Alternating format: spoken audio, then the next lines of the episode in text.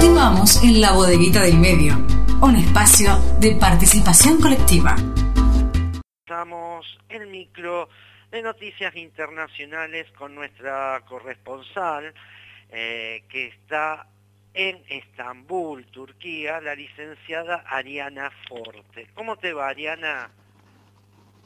Muy bien, buenas tardes a todos, ¿cómo están? Buenas tardes. Eh, ¿Qué hora es eh, en Estambul, en Turquía y en toda esa zona? 19.45. 9.45, acá sí, 19. una... Exactamente, ya son buenas noches para Ariana, nosotros. Está oscureciendo informe- más temprano porque estamos entrando en el otoño, Sí. Así que nada. eh, que estuve leyendo sobre los avatares post pandemia en pandemia. En pandemia, exactamente. Y bueno, esto que estamos entrando al otoño también nos está preparando, en cierto modo, en esta parte del planeta, a, bueno, a lo que se viene, que es la segunda ola de la pandemia hasta que esté la vacuna. Como hemos visto en todos los medios, ah, estamos como retrocediendo en el tema de la vacuna porque hubo una persona que fue que, bueno, no tuvo efecto a los síntomas, todavía están tratando de comprobar a ver si fue el placebo o si fue ver, eh, si es eh, paciente al cual se le administró verdaderamente la dosis de, de la vacuna que está en prueba. ¿Cómo No obstante eso, bueno? Europa eh, está entrando en este nuevo, en, en el otoño. Estamos a diferencia de Latinoamérica en cuanto al- a la meteorología. Y eh, ya Europa se está preparando. Si bien Europa en algunos países, y hoy vamos a hablar especialmente de Francia, en algunos países ya estuvo haciendo ciertos salvatajes económicos para estos avatares post pandemia y parecía que ya se había terminado y que ya empezaba el verano y se acababa y no había más pandemia. Bueno, no, no. Eh, ahora, bueno, estamos en una segunda vuelta. Las perspectivas, a pesar de que eh, ahora hay conocimiento de la enfermedad, hay maneras de cómo eh, prevenir el contagio, que bueno, ya lo sabemos perfectamente, que básicamente son la higiene, el, la dista- el distanciamiento social y el uso del barbijo, cosas que aquí en Europa son eh, primordiales. Entonces, eh, a pesar de eso, las perspectivas Ariana, se ¿se están está dando de que eh, vamos a tener... Hola. Sí, sí, sí, eh, se respeta ¿Se escucha? el barbijo, la distancia eh, en Europa, bueno, y lo que vos ves ahí en Turquía. Exactamente, va, los, las perspectivas es que, bueno, enero, febrero sean bastante duros como han sido los enero, febrero del año pasado, ¿no? Va, de principios de este año en realidad. Este, así que, amén de eso. Pero bueno, eh, se están extremando nuevamente las medidas porque está empezando poco a poco la temperatura a, a ser más baja y esto es un riesgo para la enfermedad. Así que ya, bueno, las nuevas medidas es como que están volviendo. Argentina en el mundo está ubicada en el puesto número 10 en cuanto a casos, ¿sí? Y a fallecidos en el mundo entero. Para que se den una idea, en el mundo, que está conformado por 230 países, ya llevamos más de 28 mil, 28 millones de casos confirmados, ¿sí? y 908 mil, 910 mil muertes aproximadamente.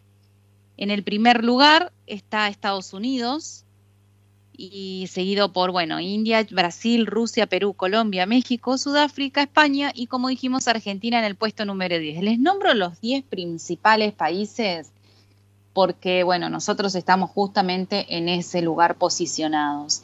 Alemania, que bueno, escuchábamos y la semana pasada o la anterior cuando hablábamos del salvataje que Angela Merkel presentó en este post pandemia, Alemania tuvo 250 mil casos y 9.410 muertes, pero están volviendo a fases eh, de aislamiento porque bueno, como vimos empezaron las clases con los eh, escolares eh, menores y hubo contagios, así que volvieron a suspender las clases, hay municipios que continúan, pero hay municipios que volvieron hacia atrás, retrocedieron y demás. Y en especial que hoy te quería hablar de Francia, les quería comentar lo que estaba pasando en Francia. Bueno, Macron esta semana dio una, un plan de recuperación que tiene, bueno, como siempre Francia, es el glamour, la belleza, France Relance, ¿sí? El relanzamiento de Francia.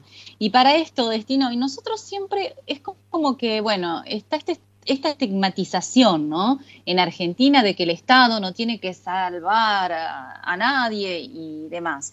Pero lo estamos viendo en Europa y, lo estamos viendo bien, en buena manera, como lo están resolviendo. O sea, acaso Angela Merkel y en este caso, bueno, Macron, que bueno, a pesar de que tiene otras ideas totalmente diferentes, eh, él está planteando un plan de recuperación económica que lo divide en tres eh, polos que son claves para la economía, para relanzar a Francia y para volverla a recuperar. ¿no?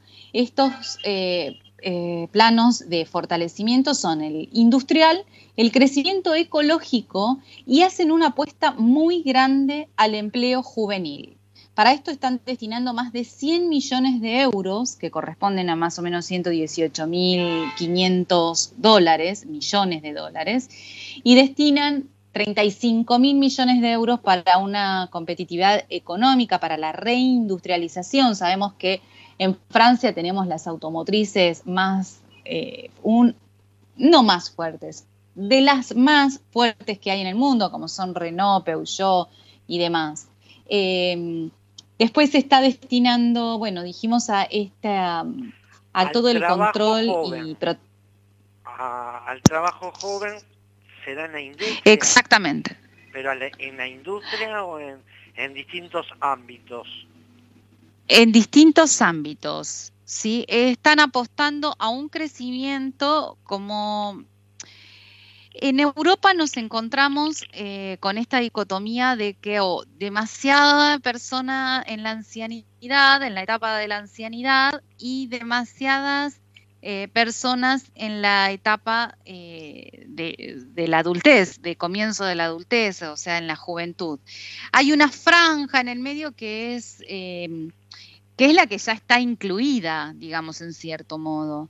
Entonces, por eso se está haciendo precisamente esta este refuerzo sobre un plan sobre los jóvenes, que bueno, son eh, el futuro, ¿no? En cierto modo, lo que está haciendo Francia es una apuesta muy grande para los futuros 15, 20 años que se aproximan en Francia sin querer eh, desmerecer nada, pero eh, no apostando quizás a lo que es un plan social, sino a una inclusión social que incluye el trabajo y, eh, por sobre todas las cosas, el trabajo remunerado, ¿sí? Y decías, eh, Ariana, que también había focalizado, estaba focalizado en lo ecológico, hay inversión en lo ecológico. ¿En qué sentido?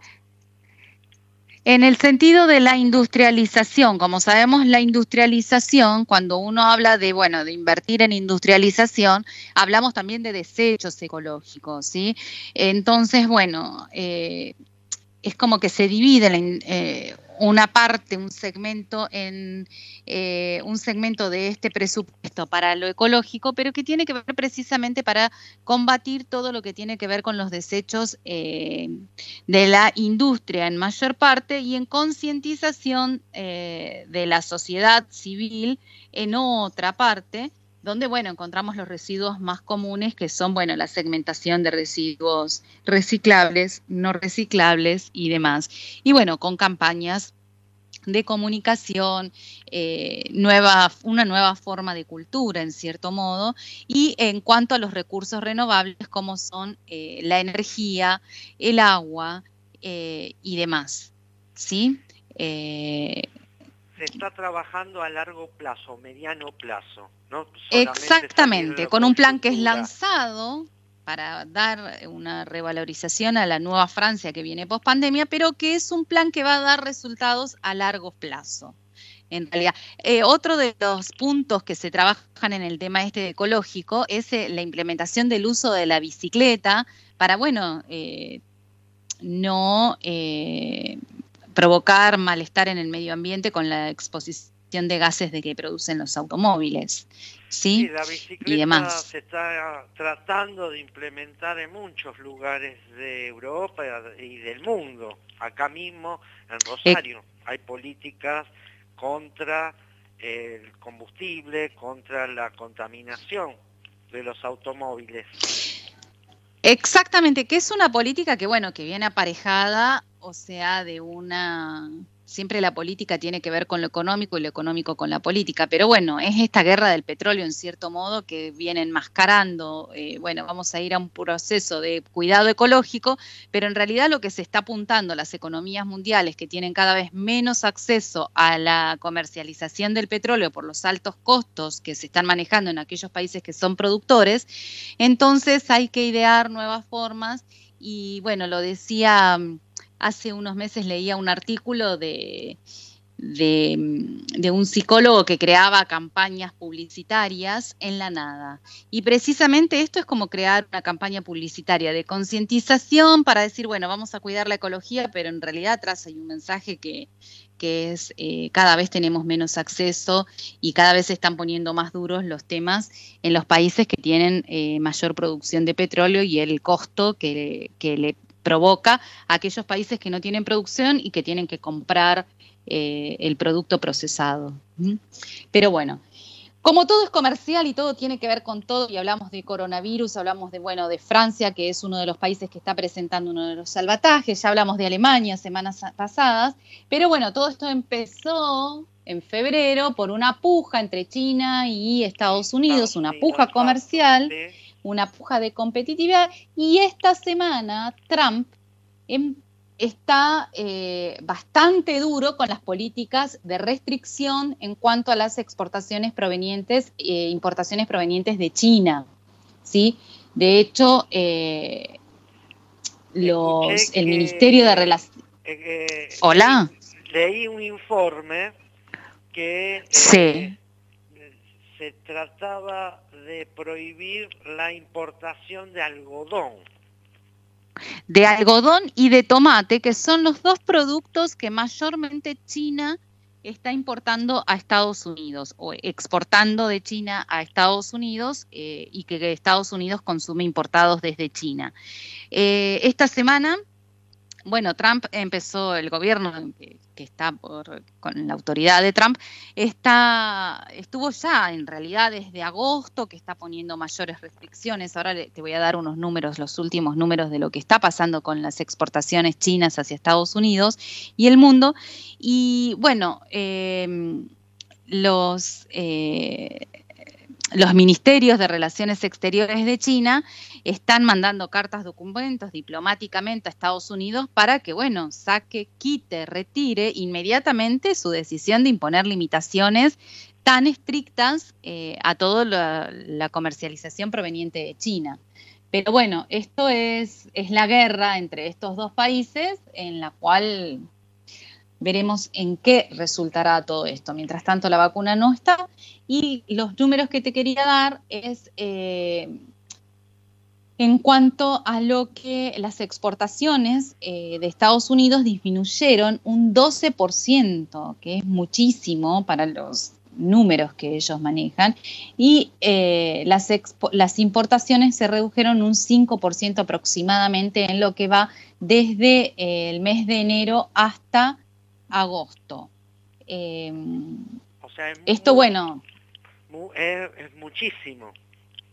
Es muchísimo. Y si te hablo en dinero, quiere, se refleja en aproximadamente 1.7 billones de yuanes, que equivale a 240 mil millones de dólares o 212 mil millones de euros, ¿sí? Eh, pero bueno, esto es, imagínate, entre estos dos países, ¿no?